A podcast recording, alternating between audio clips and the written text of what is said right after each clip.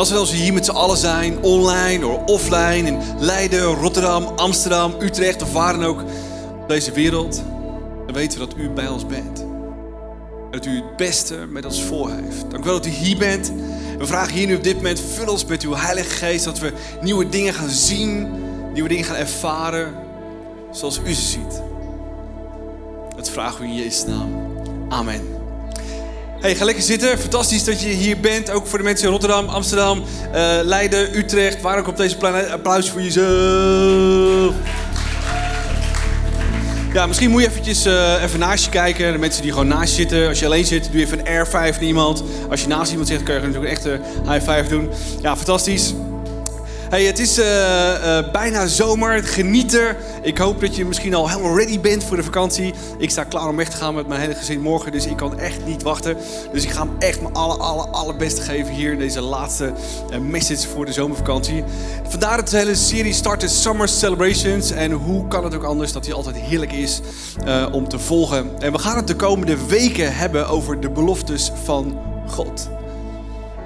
En beloftes van God die zijn als een soort verzekeringspolis. Iemand wel eens iets uh, uitgehaald waarvan je dacht: oh oh, ben ik maar goed verzekerd?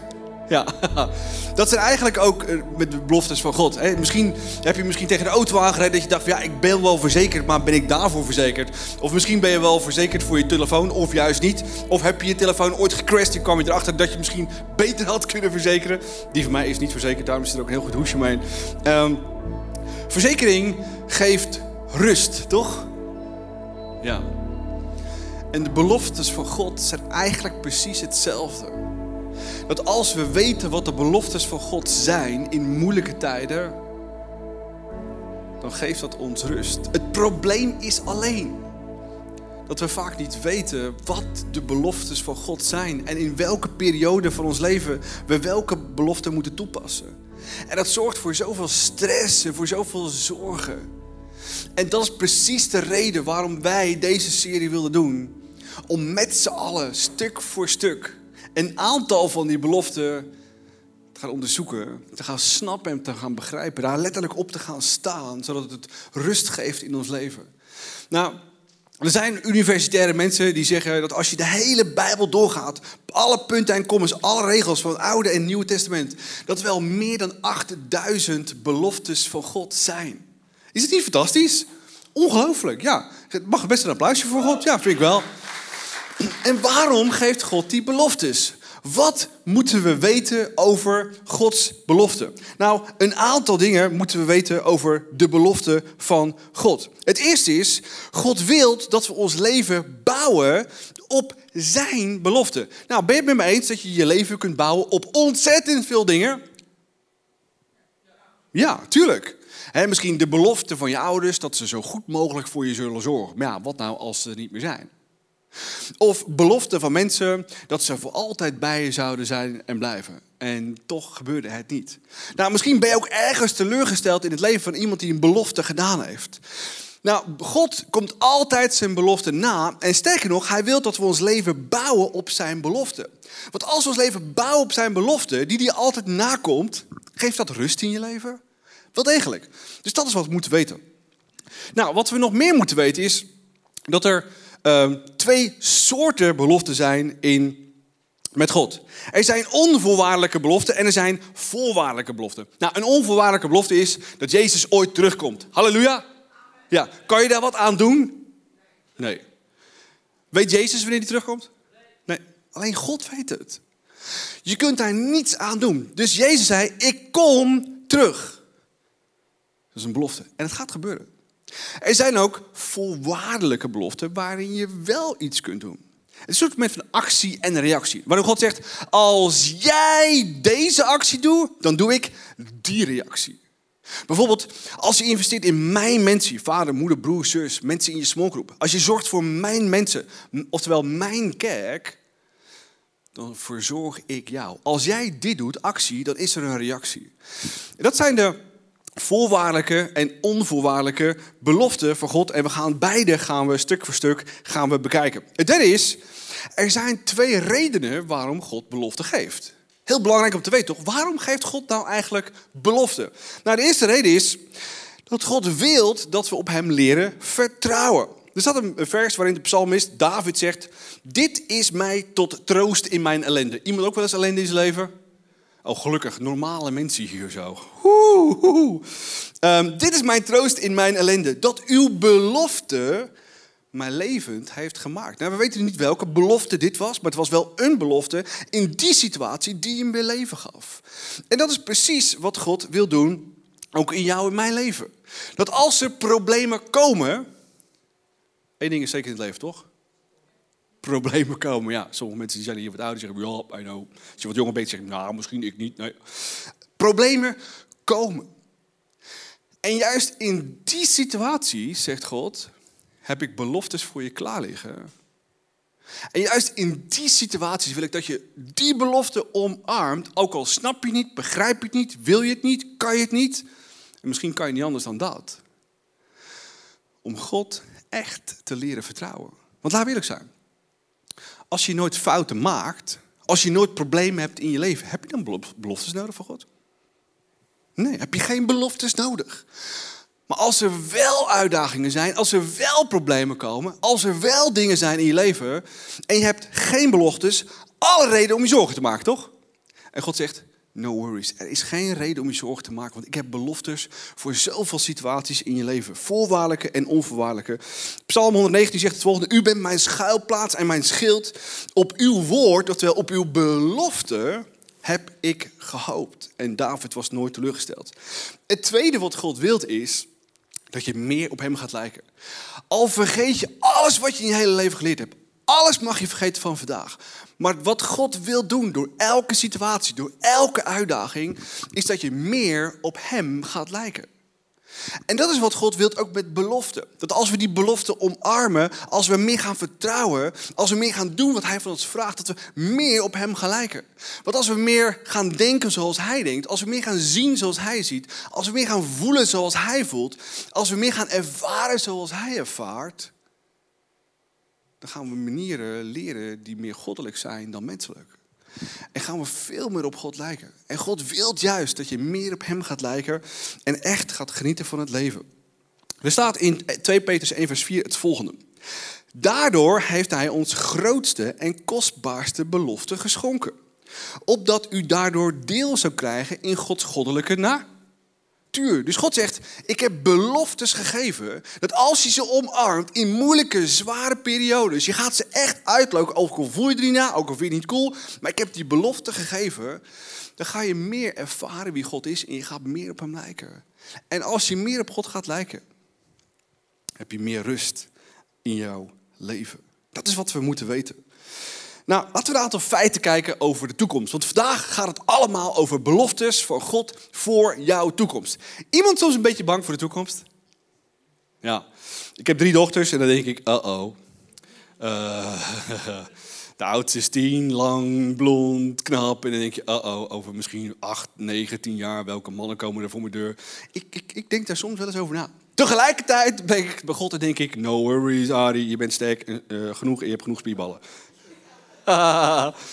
Oké, wat moeten we weten over de toekomst? Nou, het eerste is, God weet alles wat er in de toekomst gaat gebeuren. Nou, God heeft geen besef van tijd. Ik bedoel, de reden waarom wij 24 uur hebben op deze planeet, is omdat deze planeet in 24 uur om zijn as draait. Maar zie je op een andere planeet is het heel veel korter uh, of heel erg veel langer. Met andere woorden, God heeft geen tijd. Hij heeft geen tijd. Hij weet ook alles. Sommige mensen zeggen, nu wordt het scary. Ik zeg altijd, gelukkig dat je alles weet. Toch? Ja, hoef je niet scary te zijn. Hij weet alles, het is heerlijk. En wat ik bijzonder vind is, dat omdat God geen tijd heeft, geen ruimte heeft, weet hij alles en ziet hij ook alles. Wie heeft wel eens bij een parade gestaan? Bijvoorbeeld de bloemencorso of iets ergens. Langs de kant van de weg. Ja, uren wachten. En dan, je, precies, ja, hier in Leiden heb je ook wel eens de tap toe. Dat je uren wachten. En je staat daar, weet je, en je denkt van... Oké, je ziet ze komen, maar je vraagt hen soms af, waar is het einde, weet je? Heb je het wel eens gehad? Ja, hoe lang gaat dit wel niet duren? Zeker als er een heel groot gat is, hoe lang gaat dit wel niet duren? Nou, dat is soms ook het gevoel wat je hebt in het leven. Dat je denkt van, ja, maar waarom maak ik dit mee? Hoe lang gaat dit nog duren? God, waarom gebeurt dit allemaal? Omdat we langs de zijkant van die parade zitten kijken en we weten niet wat er aan gaat komen. Maar wie weet het wel? God, want die staat niet aan de zijkant, maar die kijkt van boven vanuit een helikopter. Dus hij weet alles wat er gaat gebeuren. Hij schrikt daarom ook niet als je een fout maakt. Waarom niet? Omdat hij weet wat er gaat gebeuren. God heeft echt niet zoiets zoals jij. Oh, dat was echt zo stom. Oh, dat zag ik echt niet aankomen. Zegt, ja, de, ik weet alles. Ik zag het al aankomen. Daarom kunnen we zoveel meer relaxed zijn. Klinkt relaxed? Ja, goed hè? Ja, summer celebrations. Dat is waarvoor we het doen. Fantastisch. Oké, nou dat moeten we dus weten. Hebreeën 4 vers 13 zegt het volgende. God weet alles over iedereen. Nogmaals, no worries. Dat is juist heerlijk als God alles weet, weet je. Kijk, je staat in je hemdje, je weet alles. Als iemand alles gezien heeft, weet je, voel je echt veel vrijer. Alles in ons en om ons ligt open en bloot. Niets kan verborgen blijven voor hem aan wie wij verantwoording moeten afleggen voor alles wat we hebben gedaan. Hij weet alles. Dus maak je minder zorgen. Het tweede wat we moeten weten is, Gods plan voor mijn toekomst is goed. Dit is echt een fantastisch vers en ook een belofte. Komt-ie. Jeremia 29 vers 11 wordt heel vaak gebruikt ook voor bruiloften. Want ik weet, zegt God, wat ik, ik, ik, ik, ik weet welke plannen ik voor jou heb, zegt God. Ik weet welke plannen ik voor jou heb. Het vers gaat verder, zegt de Heer. Met deze plannen heb ik uw geluk voor ogen, niet uw ongeluk. Ik wil u weer een nieuwe toekomst en nieuwe hoop geven. Nou, dan moet, ja, dan moet, halleluja, applausje voor God. Ja, dat is wat het is.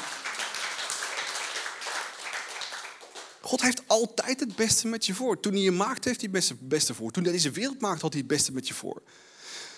Dat we niet in een perfecte wereld leven, is, is, is totaal iets anders. En soms verwarren we die twee, maar God heeft altijd het beste voor. Hoe weten we dat God het beste met ons voor heeft? Je hoeft alleen maar naar Jezus te kijken. Hij stierf niet zomaar aan het kruis omdat het leuk was. Nee, hij stierf voor jou. Voor mij.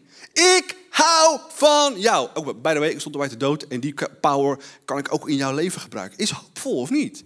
We vergeten dat zo ontzettend snel. Die belofte moeten we snappen, moeten we begrijpen, moeten we toepassen. Waarom is ons leven dan niet altijd zo hoopvol en goed? Vanwege Gods plan of vanwege ons plan? Gods plan is perfect. Ons plan is. Wie heeft er wel eens plannen gemaakt in je leven waarvan je dacht: oei, dat had ik beter anders kunnen doen? Gods plan op dat moment had waarschijnlijk veel beter geweest. Wat, had dus, wat weerhield ons om Gods plan te volgen op dat moment? Trots. God zegt, mijn plannen zijn goed. Wat ik met je voor heb, is fantastisch. Maar als je wilt vasthouden aan je eigen plannen, kom je altijd teleurgesteld eruit. God houdt van jou. En zijn plan is goed. En als we weten dat zijn plan goed is, dan moeten we weten voor de toekomst, dat is het volgende gedachte. Kies er dan voor om God te vertrouwen en naar Hem te luisteren. Hoe praat God? Als eerste door de Heilige Geest. Beelden, gevoelens, impressies. Tweede, Gods woord. Het derde is mensen om je heen. Die laatste willen we eigenlijk het liefst vergeten. Kunnen mensen confronterend zijn? Kunnen mensen wel eens mee hebben gemaakt, de fouten zijn gegaan, daarvan hebben geleerd en ons behoeden voor een fout? Waarom vinden we het moeilijk om feedback te hebben van mensen of te vragen zelfs? Het is weer trots. Het is weer trots. Het is altijd trots naar mensen toe en naar God toe. Ook naar Gods woord toe. Ja, Gods woord, ik lees dit wel. Maar, puntje, puntje, puntje, niet logisch, niet cool, niet leuk, kost me iets. De vraag is, willen we de crap in ons leven of willen we leven in overvloed? En we moeten leren echt te vertrouwen op God. Ik heb een bijzonder vers meegenomen uit Deuteronomium en daar staat het volgende. Het volgende. Hemel en aarde zijn mijn getuigen dat ik u vandaag de keus heb gegeven tussen leven en dood. Heb je wel eens dood in leven gemaakt? Ik bedoel, pijnlijke periodes? Iedereen. Had niet met Gods plan te maken, had met je eigen plan te maken. En als je nu ook uitdagingen in je leven hebt, heeft niet met Gods plan te maken, maar met je eigen plan te maken. Pijnlijk? Pijnlijk. Maar God zegt, laten we eerlijk zijn tegenover elkaar. Ik weet toch alles al. Laten we in de spiegel kijken. Laten we het op mijn manier doen. Kiezen tussen leven en dood. Kiezen tussen zegen en vloek. Kies dan toch om te leven. Zodat u en uw kinderen morgen, dus jezelf, maar ook je volgende generatie, dus mijn kinderen, jouw kinderen, het veel beter afgaat. Ik heb ervoor gekozen. Ik gehoorzaam God in alles wat ik weet en alles wat hij van me vraagt. Zodat het mij goed gaat en mijn kinderen daarvan leren. En dat het met hun nog beter gaat. Het heeft zo ontzettend veel consequenties in ons leven. Wat ons helpt. Het vierde wat we moeten weten is... God is bij me op elk moment van zijn leven. Wie durft dat te geloven? Dat is moeilijk hè? Zeker als je in de rat zit. Om te geloven dat God echt bij je is. Nou, dit is de meest voorkomende belofte dat God altijd bij je is. Nou, misschien voel je niet je aanwezigheid. Maar God is niet zo van het gevoel. Wie heeft hier een smartphone? Ja. Zit er een draadje aan? Iemand zegt hier ja, ik weet niet wat voor telefoon, smartphone jij hebt met een draadje, maar er zit geen draadje. Hoe kan je dan daarmee bellen? Ja, dat gaat toch door de lucht ergens, zeggen mensen dan toch? Precies. God precies hetzelfde. Misschien voel je hem niet, maar hij is er wel. Misschien zie je hem niet, net zoals die draadjes, die, die, die verbindingen hier van die telefoon. Maar het is wel, want je kunt naar de radio luisteren, toch? Je kunt draadloos tv kijken, je kunt draadloos bellen. Tegenwoordig kun je alles draadloos doen. Als je het niet voelt, wil niet zeggen dat God er niet is. God is er altijd. Alleen wij moeten durven te accepteren dat God ook echt is. Dat hij ook echt bij ons is. Hebreeën staat het volgende. Laat u niet door het geld in beslag nemen. Wees tevreden met wat u hebt. Want God heeft gezegd, ik zal altijd voor u zorgen. Ik zal u nooit in de... Nooit is. Nooit is. Nooit is. Nooit is. Nooit is. Nooit, is nooit. Is niet zo moeilijk, toch? Hij is er altijd. Daarom Daarom, als je erop gaat staan, hij is er altijd, kan je goede moed houden. En zeggen, de Heere helpt mij, daarom hoef ik niet bang te zijn voor wat een mens mij aan kan doen. Zullen we de laatste zin met z'n allen lezen? De Heere helpt mij, daarom hoef ik niet bang te zijn voor wat een mens mij aan kan doen. Nou, misschien ben je bang voor je collega, misschien ben je bang voor je vader of moeder, misschien ben je bang voor jezelf. Uh, maar God zegt, ik ben bij je. En je hoeft niet bang te zijn. Nou, wat we moeten weten, ik heb een quote meegenomen. Elke angst is een misverstand van wie God is en van wat hij belooft. Iemand wel eens angstig? Elke angst is een misverstand van wie God is en wat hij belooft. Want voor elke angst is er een belofte. Voor elke angst weet God, ik ben bij je en ik ben groter dan die angst. En dat is wat we moeten gaan snappen en begrijpen. Met name ook de beloftes voor de toekomst. Zullen we naar een aantal beloftes gaan kijken? Oké, let's go for it. Ready? Jullie ready? Amsterdam, Rotterdam? Oké. Ja, ik hoor het. Top. Komt-ie. Zes beloftes, laten we stap voor stap gaan kijken. De eerste belofte is, God belooft me te leiden wanneer ik verward ben. Nou, er zullen veel beslissingen komen in de toekomst, toch? Welke baan, welke partner, welk huis moet ik kopen, moet ik huren, moet ik kopen, moet ik lenen. Er komen zoveel beslissingen. En je moet ergens input en wijsheid van halen. Misschien bij vrienden, misschien bij je vader, misschien bij je moeder. Je weet niet waar het heen gaat. En het, verward je dat wel eens in het leven? Zeker, dat wordt wel eens verwarrend in het leven. En God zegt, ik weet dat er verwarring komt in je leven, maar ik wil bij je zijn en ik wil je leiden. En daarom staat er in Spreuken, vertrouw met heel je hart op wie? Precies, op de Heer en verwacht het niet van je eigen verstand. Nou, wie verwacht altijd van zijn eigen verstand? Wie denkt dat hij zo slim is? Ik denk altijd zo slim is. Oh, denken, denken, denken, denken, denken. Ik vraag nooit af, God, wat vindt u er nou van? God is toch veel slimmer? God heeft ons zoveel duizenden situaties in de Bijbel gegeven waar ik van kan leren. Maar waarom kijken we daar niet nou niet op? Omdat we nog niet het vertrouwen hebben. Nou, waarom moeten we op God vertrouwen? Omdat God voor ons houdt. En hij heeft het beste met je voor. Hij heeft het beste met je voor. Altijd het beste met je voor. Laten we kijken naar de tweede belofte. God belooft me te helpen wanneer ik verleid word. Iemand wel eens verleiding in zijn leven gehad? Wie weet zijn grootste verleiding in zijn leven? Ja. Zal ik goed nieuws en slecht nieuws vertellen? Nou, die verleiding gaat waarschijnlijk nooit meer weg. Slecht nieuws, hè? Uh, wat er wel kan gebeuren, is dat je heel erg goed weet om te gaan met die verleiding. En God belooft je dus te helpen in die verleiding. En misschien ben je angstig. Of misschien ben je depressief. Of misschien ben je wel heel erg controlerend. Zodat het allemaal zoals jij gaat, zodat je je zeker en rustig voelt. Nou, wat we moeten weten is dat verleiding is altijd van wie? God of van de duivel? Ja, dat is van de, van de boze. De boze heeft verleiding en als God je ideeën geeft, wat is het dan? Inspiratie. Als de boze ideeën geeft, is het verleiding. Sla je broer. Mol je zusje. Pleeg overspel. Als God je inspiraat, een idee geeft, dan is het inspiratie. Ga die dienen. Geef je moeder een cadeau. Dit heeft ze nodig. En je moeder zegt, woe, hoe wist jij dat? Ja, uh, Heilige Geest. Ik vertrouw de God. Ja, dat is wat het is. Niet meer en niet minder. Maarten Luther heeft gezegd, nou, vogels kunnen wel boven je hoofd vliegen, maar wie bepaalt of die een nest bouwt op jouw hoofd? Jij of die vogel? Je bepaalt jezelf. Dus je kunt misschien verleiding hebben en die zullen er altijd zijn, maar jij bepaalt of het toelaat of niet. En pas als je het toelaat, dan is het zonde. Sommige mensen denken, ja, maar weet je, uh, ja, nee, ja, ik, heb, ik heb aan iets slechts gedacht. Ja, dat is echt zondig. Nee, je kan iets slechts denken, maar pas als je doet, dan is het echt zonde. En zit je misschien wel op te blaren. Nou, we hebben allemaal een aantrekkingskracht tot iets. En dat zal misschien nooit meer weggaan. Maar je kunt wel sterker worden. En God belooft het volgende in 1 Corinthians. De beproevingen die je hebt ondergaan zijn niet ongewoon. Die zijn al duizenden jaren. Denk niet, oh, ik ben anders. Ik heb verleiding en de rest niet. Nee, het is de normaalste zaak van de wereld. God is trouw. Hij zal ervoor zorgen dat jullie beproevingen niet te veel worden. God kent je situatie. Hij kent je hart.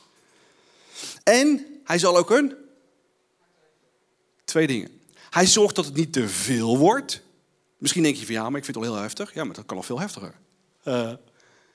En als je verleiding hebt, zegt God, ik zorg voor een uitweg. Dus wat moet je dan doen? Je moet goed luisteren naar de Heilige Geest, naar de mensen om je heen. Ik heb zo verleiding op het gebied. Hoe gaan jullie ermee om? Oh, moet je zo doen. Zo makkelijk? Ja, soms wel. God geeft altijd een uitweg. De grootste verleidingen in het leven zijn seks, geld en trots. Die liggen altijd op de loer voor altijd en iedereen. En die zullen ook nooit verdwijnen. Maar God zegt, ik zorg ervoor dat ze niet te groot worden. En er is altijd een uitweg, een manier om ermee te dealen. En God heeft je zoveel gegeven. We hebben God, we hebben Jezus, we hebben de Heilige Geest. En hij zal eerst door die drie heen moeten beuken om jou klein te krijgen. Laten we gaan staan op die belofte. Dat de Heilige Geest bij ons is. Dat hij niet te, ver laat gaan. Dat er altijd een uitweg is. Als we niet trots zijn en nederig.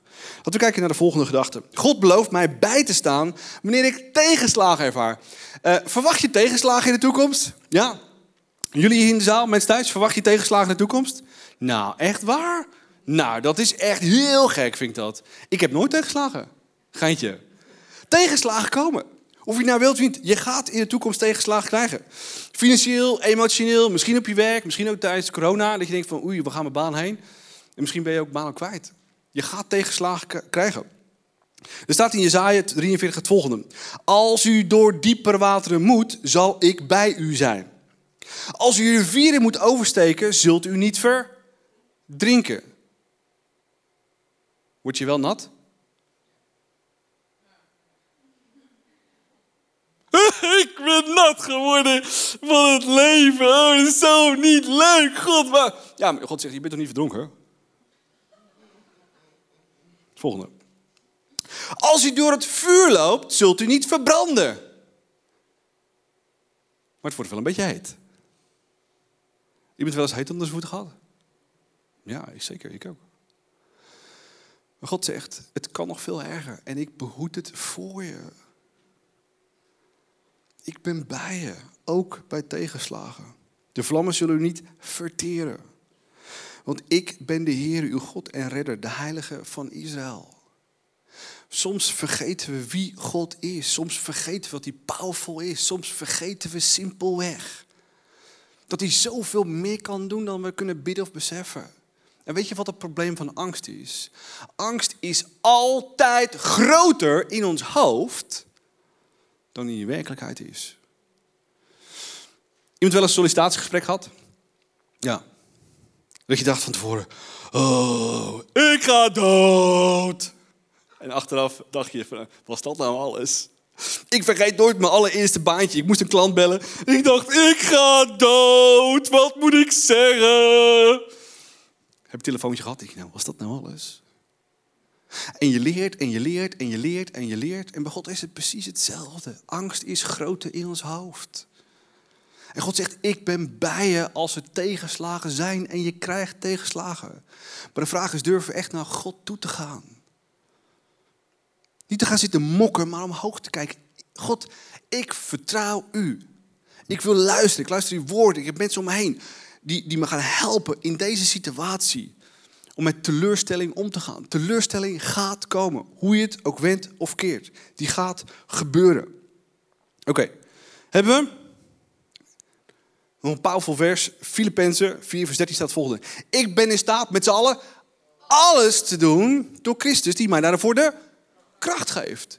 En hij geeft je kracht, pas die kracht als je het nodig hebt. Ja, maar ik heb het nu nodig. Nee, God zegt God, je hebt het straks nodig. Ja, maar ik wil het nu hebben. God zegt, vertrouw je mij? We gaan erin. Ja, maar ik wil nu zeker weten. God zegt, volg mij stap voor stap. En als we daar zijn, in die situatie, met wat je moet zeggen, met wat je moet doen of wat je moet denken, ik zorg voor jou. En het zijn met name de tegenslagen in ons leven, waar we anders mee om moeten gaan als christenen. Ze kunnen ons vormen. Ze kunnen ons helpen om veel meer te gaan vertrouwen op onze fantastische Jezus. Dat hij echt onze verzorger is. Dat hij echt bij ons is. Dat hij ons echt een uitweg geeft. Tegenslagen is niet het einde van de wereld. Hij helpt je te groeien, meer te worden zoals Hem en meer te vertrouwen op Hem. Volgende toekomstige uitdaging komt hier. God belooft diegenen die mij pijn hebben gedaan te veroordelen. Iemand wel eens jou pijn gedaan? Nou, dat vind ik nou heel gek. Ik dacht dat ik een perfecte vrouw en perfecte kinderen en perfecte familie had. Mensen doen je pijn. Ben je het me eens dat de mensen waar je het meest van houdt, je het, het meeste pijn doen? Ja, mijn vrouw stuurde me afgelopen week een appje. Dat deed zo pijn. Ik heb gebeld. Ik schat, ik weet niet wat het is. Het doet me pijn. En er zijn momenten in het leven waarin mensen komen en je simpelweg pijn doen. Iemand van zo'n grote tik gehad? Ik denk het wel. En nog een tik. En je denkt, weer een tik. En dan komt er weer iemand anders. En binnen de kortste keren zit er een kras op je hart. En een kras op je hart. En een kras op je hart. En je voelt en je denkt.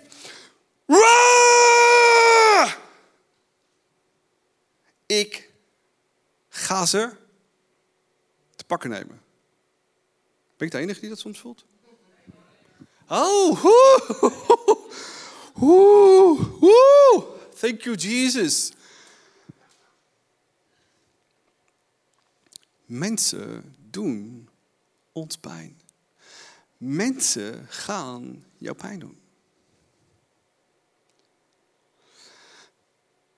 En als je niet de juiste belofte op het juiste tijdstip inzet, wat is dan het resultaat?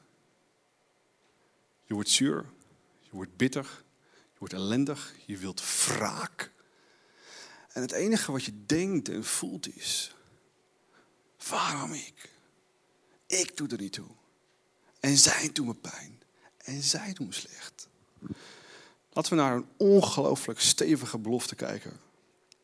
Die God meegeeft. Romeinen 12 vers 19 zegt Paulus het volgende. Neem nooit, nooit is, nooit is, nooit is, nooit is, nooit is, nooit is, nooit. Neem nooit wraak, vrienden. Het voelt misschien anders, maar God zegt, neem nooit wraak. Laat dat maar aan wie?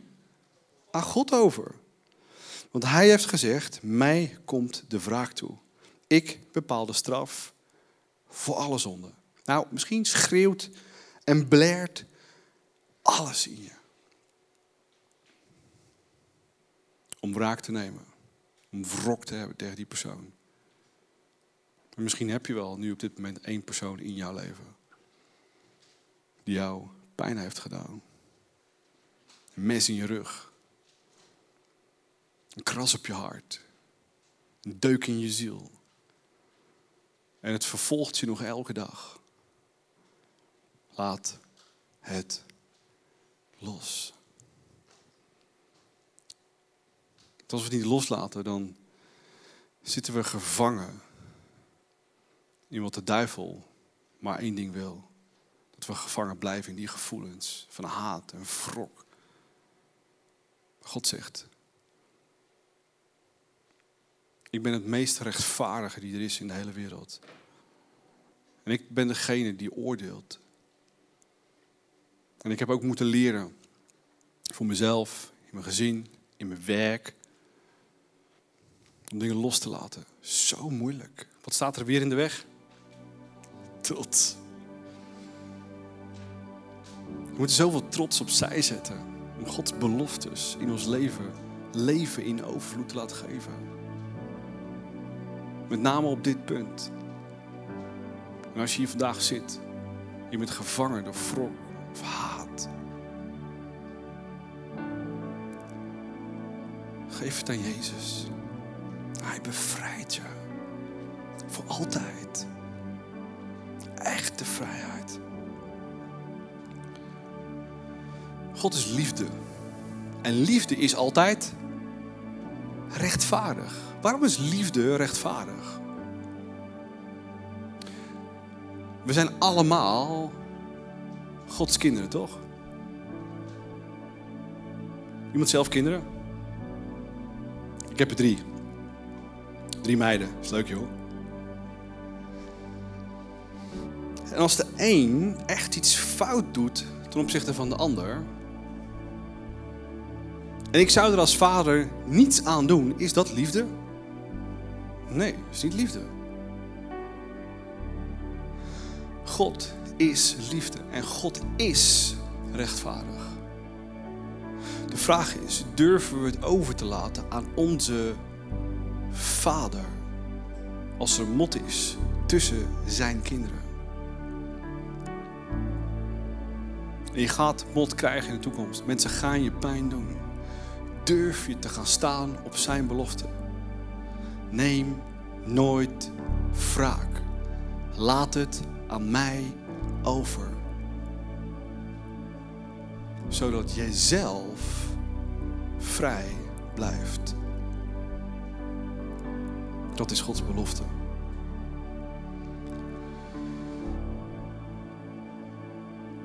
De volgende belofte is: God belooft me te belonen voor mijn daden en vrijgevigheid.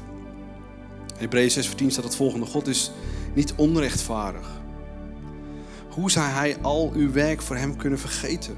Of de liefde die u hem hebt gegeven en nog steeds geeft door zijn kinderen, de mensen om je heen, te helpen? Misschien heb je je hart en je leven aan mensen gegeven. Misschien heb je gediend. Misschien vraag je je soms af, maar wat levert het nou op? Afgelopen week had ik een vriend en voorganger, ICF-voorganger aan de telefoon. En hij zei, ik ben nu bijna 50. En ik kom er steeds meer achter. Dat als ik dien, als ik geef, mijn talent inzet, mijn financiën inzet. Ik echt een schat aan het verzamelen ben in de hemel. Ik zei tegen hem, volgens mij moet je daar 40 plus voor zijn. Hij zei, ja. Ik heb precies hetzelfde.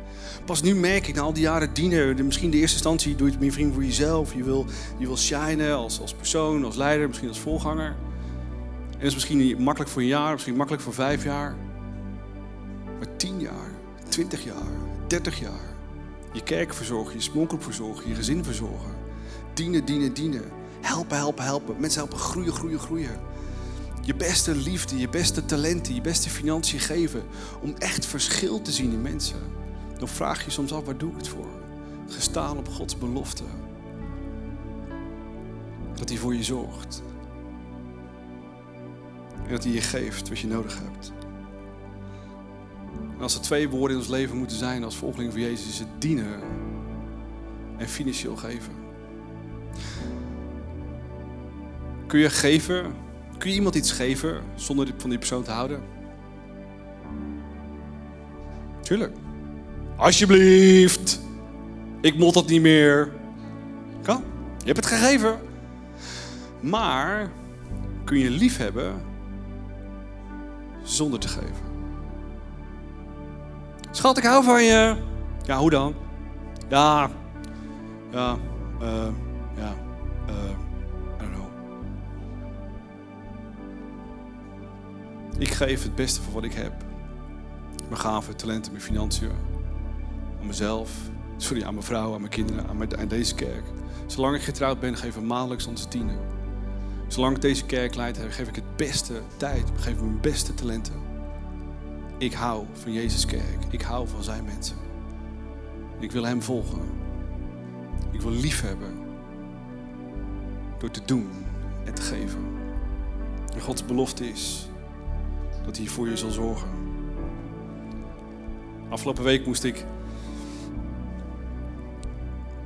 voor de hervormde kerk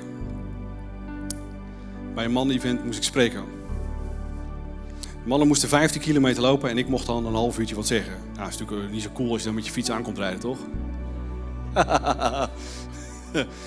dus ik had van tevoren besloten, nou, misschien is het wel cool om mijn tijd te investeren door ook mee te lopen door Duin. Moest er kwart voor zeven, zeven ochtends zijn. En om acht uur gingen we lopen. 15 kilometer. Ik had mijn message gedaan. Halleluja.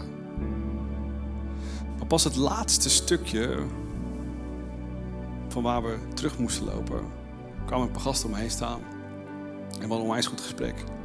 En twee dagen later kreeg ik van een van die jonge gasten, een goede voetballer, een bericht via Instagram. Echt zo'n lap.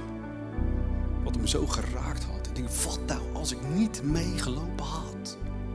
Wat nou als ik gewoon lekker op een fiets erheen gegaan was? Jongens, halleluja, dit is het, succes ermee. En arrivederci, loop maar eventjes vijf kilometer. Als je iets geeft van je hart, als je iets geeft met je financiën aan mensen, aan zijn kerk, God verzorgt jou. En er zullen mensen levens veranderd worden. Ik kan me geen leven voorstellen zonder mensen te dienen, zonder mijn financiën in te zetten voor kerk. En ik weet nu dat God mijn verzorger is. En ik weet, ik heb met eigen ogen mensen zien veranderen. Die misschien niet meer hadden geleefd. Dat is wat je ook voor elkaar kunt krijgen. Als je durft te gaan staan op Gods belofte. Door te dienen en vrijgevend te zijn. Laten we kijken naar de laatste gedachte. God belooft me te redden tot ik in de hemel ben.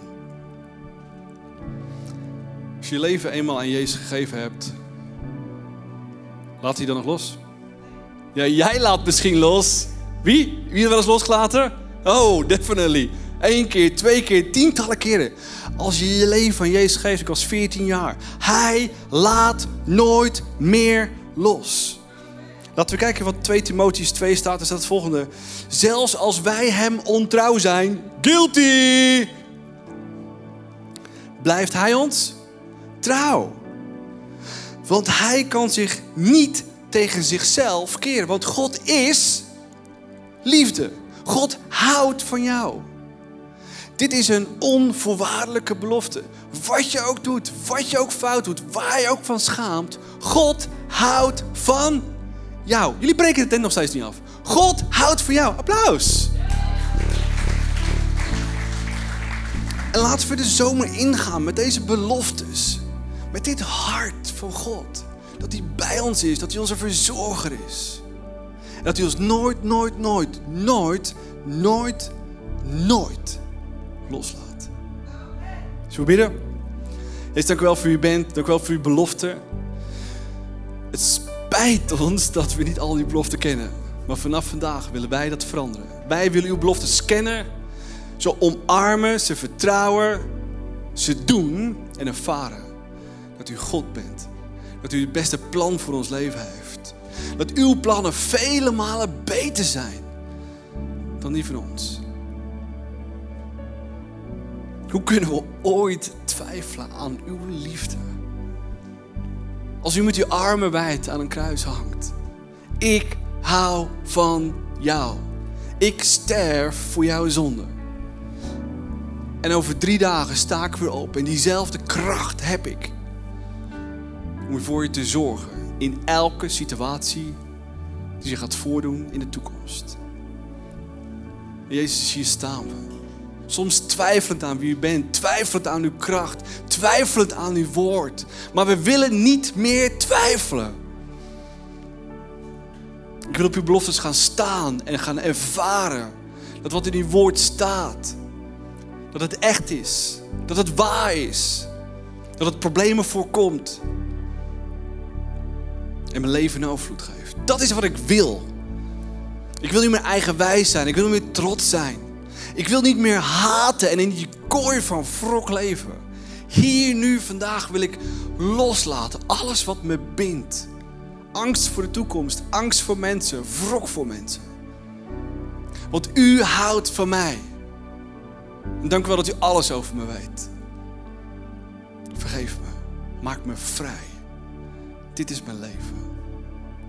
Wees dank u wel dat u zo ontzettend goed voor ons bent. Ik wil, wij willen veranderen. En uw kracht ervaren in ons leven. Door te gaan staan op al die beloftes. En als ik ze niet ken, ga ik ze stuk voor stuk uitzoeken. Stuk voor stuk uitvlooien. En wil ik ze stuk voor stuk toe-eigenen. En stap voor stap toepassen. En uw zegen, en uw liefde, en uw trouw. En uw goede plan voor mijn leven ervaren. Dank u wel.